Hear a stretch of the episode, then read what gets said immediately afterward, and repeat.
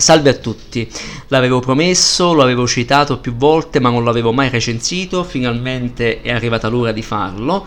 Recensisco per voi Drive My Car con estremo ritardo e faccio mia colpa perché purtroppo questo film l'ho perso in sala quando uscì a novembre dell'anno scorso, è uscito in un video il mese scorso e l'ho recuperato subito, ma ho potuto vederlo solo qualche giorno fa. Vuoi per motivi di lavoro, vuoi per eh, motivi di tempo, vuoi anche la durata di tre ore che inizialmente mi spaventava. Alla fine mi sono lasciato andare, l'ho visto e insomma mi sono trovato davanti a un'opera maestosa, un film che se non è un capolavoro poco ci manca, un film che ha meritato i premi vinti, ricordo che ha vinto eh, miglior sceneggiatura al Festival di Cannes dell'anno scorso, il Golden Globe e soprattutto il premio più ambito, cioè il premio Oscar al miglior film straniero in questa edizione dell'Academy Award purtroppo discutibile anche a causa di quel pessimo episodio dello schiaffo di Will Smith, ma lasciamo perdere. Un film che ha spuntato su vari candidati, addirittura su È stata la mano di Dio del caro Paolo Sorrentino, che io reputo senza mezzi termini uno dei suoi migliori film e un vero capolavoro, secondo me. Apro parentesi, ringrazio voi spettatori perché eh, la recensione più ascoltata sul mio podcast riguarda proprio quel film. Vi ringrazio veramente di cuore, però chiusa parentesi Drive My Car ha vinto, l'ha spuntata su Sorrentino, l'ha spuntata su altri e io sono contento. Sono veramente contento perché è un film veramente maestoso, un modo di fare cinema quasi da altri tempi e mi ha lasciato veramente scosso. Tre ore di film che non senti mai, non avverti mai pesantezza, non avverti mai stanchezza, almeno io non l'ho avvertita, non so altri. E vorrei tanto che questa mia umile recensione vi invogliasse a recuperare il film qualora non l'abbiate visto, si trova in un video, si trova anche su supporto fisico, digitale, come volete e vi invito veramente a guardarlo perché è un'opera veramente intensa, ricca di umanità, ricca di tante sfaccettature su tanti personaggi umani. Lo, lo definirei un film quasi corale, nonostante parta da, da, una, da un'idea di base che è, è, è alle, all'opposto, perché la trama è molto semplice. Abbiamo un regista e attore, Yusuke Kafuku, al quale un giorno muore la moglie per un caso, il mostro va in crisi e deve elaborare il lutto molto lentamente. Inizia a rimettersi in carreggiata accettando di dirigere l'adattamento di Ziovania di Chekhov. La compagnia che finanzia il progetto risiede a Hiroshima, dettaglio fondamentale del quale parlerò dopo, e quindi il nostro si reca a Hiroshima con la sua vecchia Saab 900 Turbo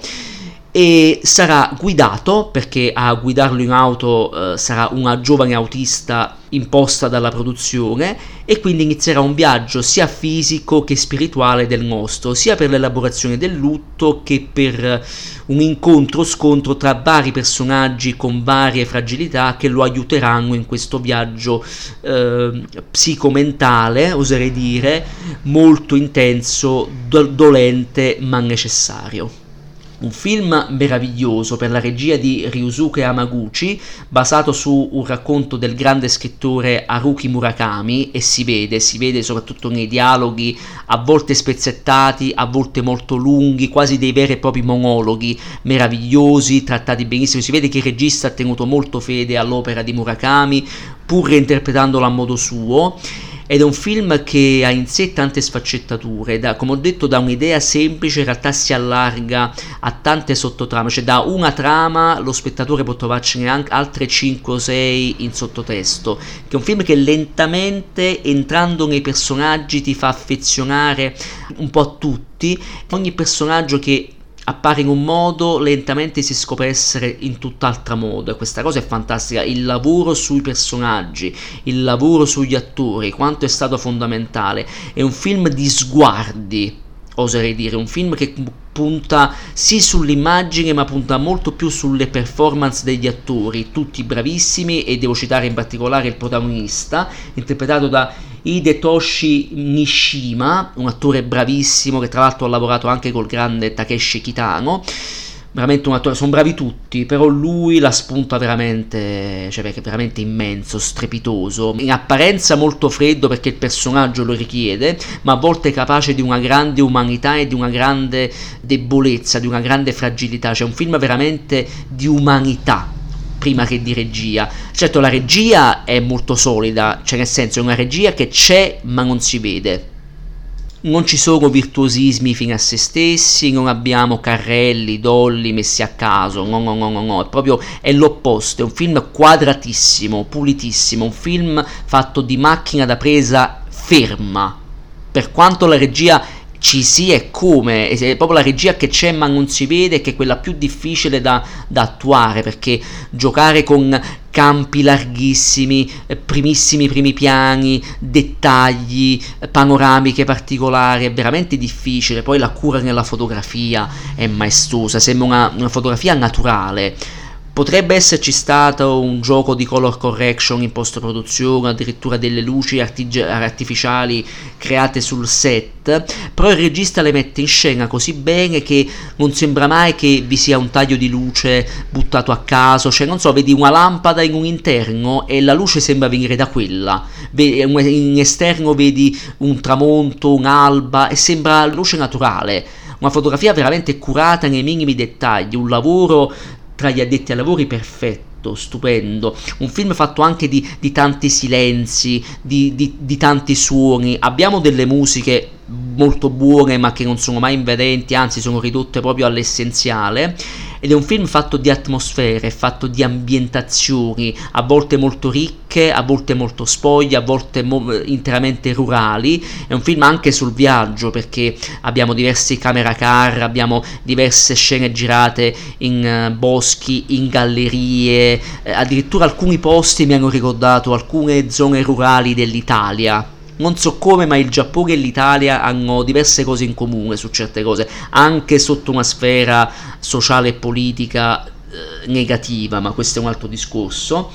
È un film che parla anche del teatro, eh, è un film che parla dell'arte all'interno dell'arte, è un film che sfrutta l'arte per parlare di inclusione bellissima questa cosa, vedere tanti personaggi completamente agli antipodi che si incontrano, si scontrano e nonostante parlino lingue diverse letteralmente riescono a venirsi incontro grazie alla magia dell'arte, del teatro e essere quasi una famiglia. Nel contesto fittizio del teatro, dell'arte stessa, vedere come in Giappone si crei questo teatro che includa varie persone di varie nazionalità, di lingue diverse, persone che parlano in inglese, eh, in coreano, la lingua dei segni addirittura, il tedesco, il, il cinese mandarino, cioè veramente un teatro, una forma d'arte multietnica, multiculturale, multilinguistica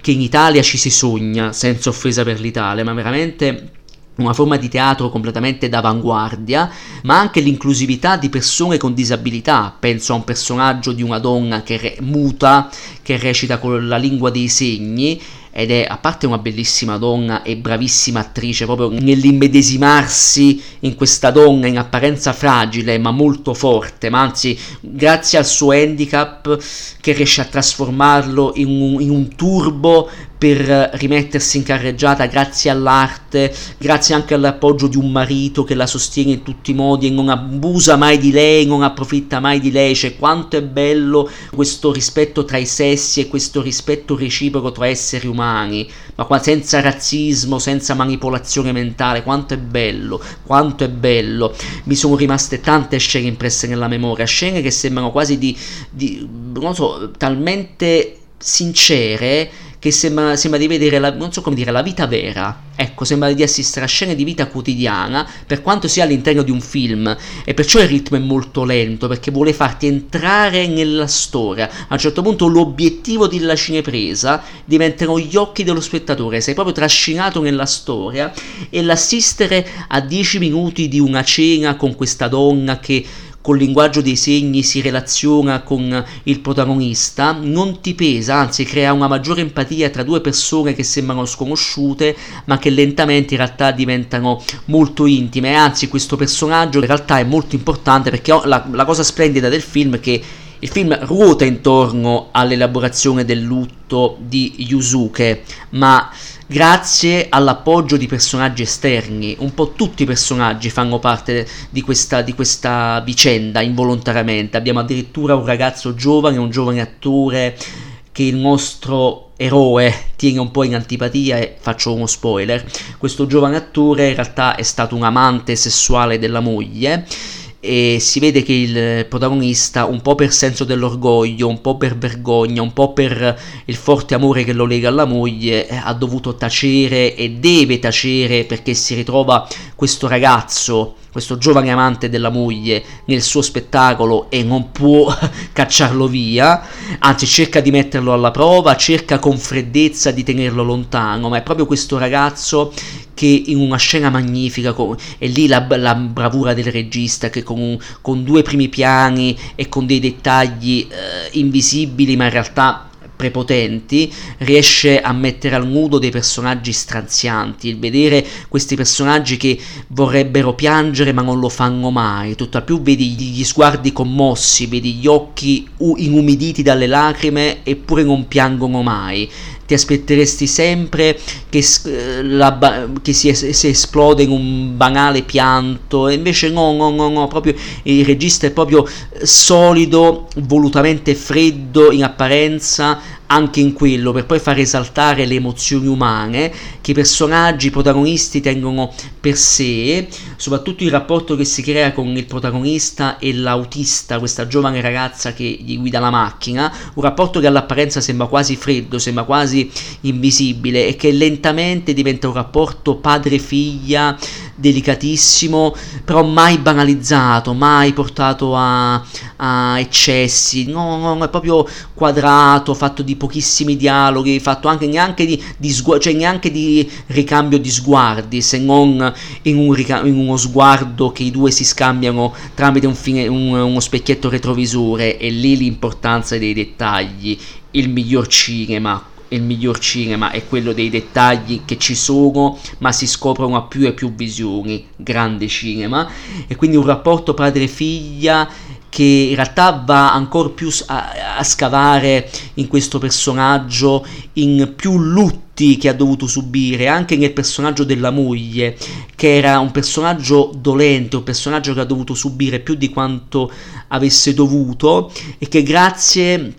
anche alla sensualità, grazie alla sessualità è riuscita anche a essere una creativa ed è molto coraggioso il regista prendendosi anche dei rischi a, mettere, a mostrare scene erotiche mai volgari, mai fine a se stesse e vedere questa donna che prima di morire inventa storie che poi saranno basi delle sue sceneggiature mentre eh, fa l'amore col marito, mentre sta raggiungendo l'orgasmo, non sembra una, un qualcosa di banale, stupido, fine a se stesso, no, fa proprio parte del personaggio stesso perché poi lentamente i vari altarini si scoprono, si scopre anche la personalità fragile e debole di questa donna che, che ha dovuto subire un trauma ancora maggiore, faccio un altro spoiler, la perdita della figlia di entrambi, che tra l'altro avrebbe l'età dell'autista che guida la macchina, l'autista si chiama Misaki Watari, eh, l'attrice è Toko Miura, molto brava, molto molto brava. È un film che mi ha scaldato il cuore, mi ha scaldato il cuore, mi ha tenuto col fiato sospeso e mi ha anche commosso.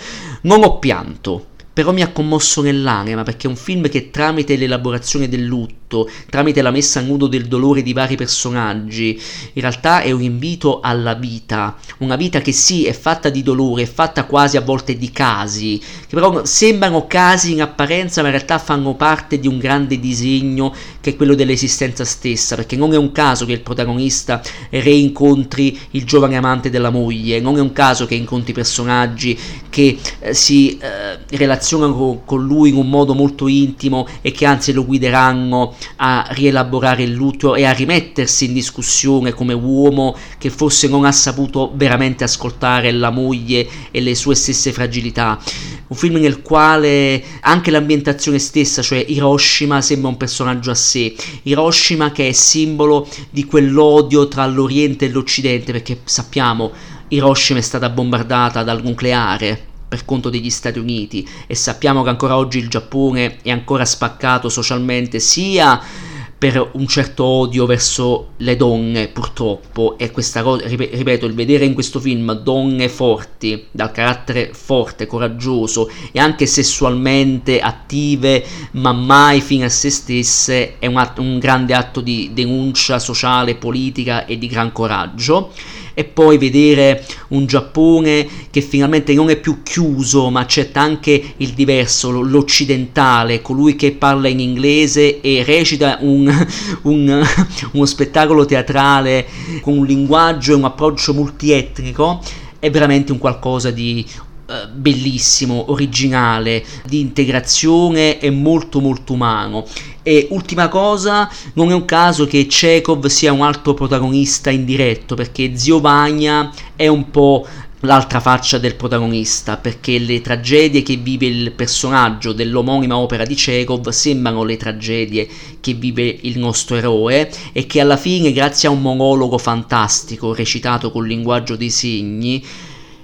veramente strazia il cuore e colpisce perché come ho già detto è un film che in, nelle sue tre ore di voluta lentezza ma mai noia mai invita a vivere invita a riscoprire la vita e a buttarsi nella vita nonostante le tragedie che potrebbero arrivare all'improvviso e a goderne perché anche una tragedia, anche un dolore serve per crescere, serve per rimettersi in discussione, anche per rimettersi in gioco come artista e come essere umano.